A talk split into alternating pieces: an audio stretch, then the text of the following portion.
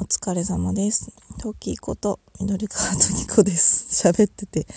そうなんです。今、寝起きに、実家の布団の中にくるまって、静かに収録してます。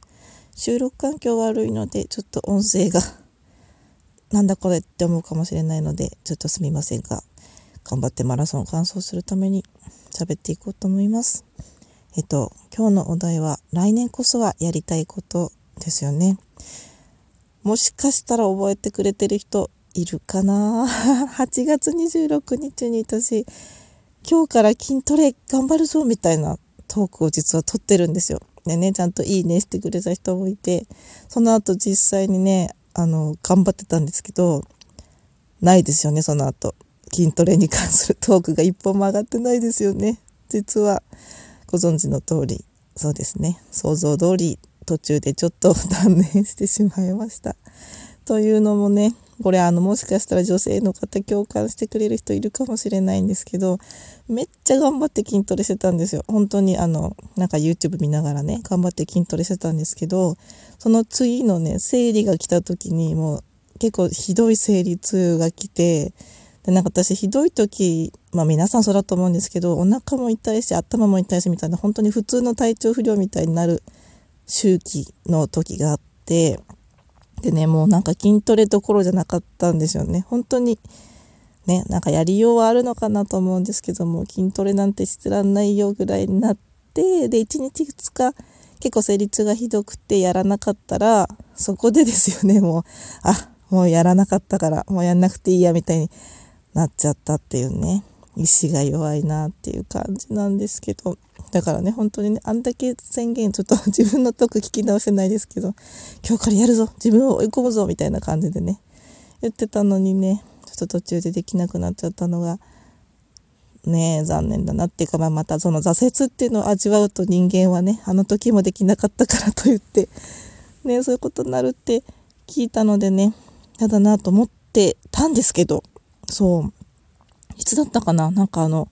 中居正広さんが出てる金スマ？金スマでですね、痩せ筋ダイエットっていうのをやって、私それたまたま見てたんですけど、たまたまだししかも全部見れてないので、あの、詳細はね、本当に気になる方がいたら、なんか本とかが出てるので、そっち見てほしいんですけど、その痩せ筋トレっていうのの中で、一部ね、あ、私これならできるかもっていうちょっと、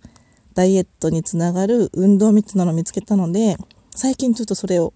実はもうすでにやり始めてます。なので来年こそはこれを継続していきたい。どんなのかっていうと、あの、散歩とかね、普通に歩いてる時、ウォーキングとか、そういう時に、ふーって息を吐いて、お腹をぺったんこにするんですね。で、お腹ぺったんこにしたら、それをキープするようにして、鼻から息を吸って吐いてして歩く。それだけで、なんかこう、痩せるための筋肉が育つっていう話を聞きました。で、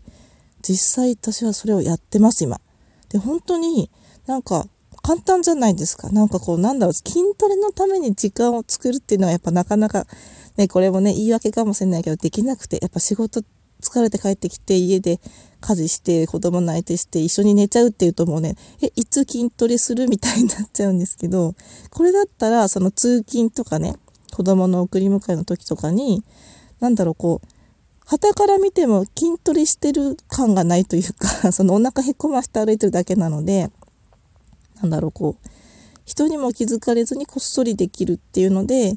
やってるんですけど、結構これなんか負荷が大きく感じるんですよね。私が普段あの、本当にダルダルだからだと思うんですけど、これをやってると姿勢も良くなりそうなので、これはぜひぜひ続けたいなって思ってます。そもそも私が太った原因がおそらく、その、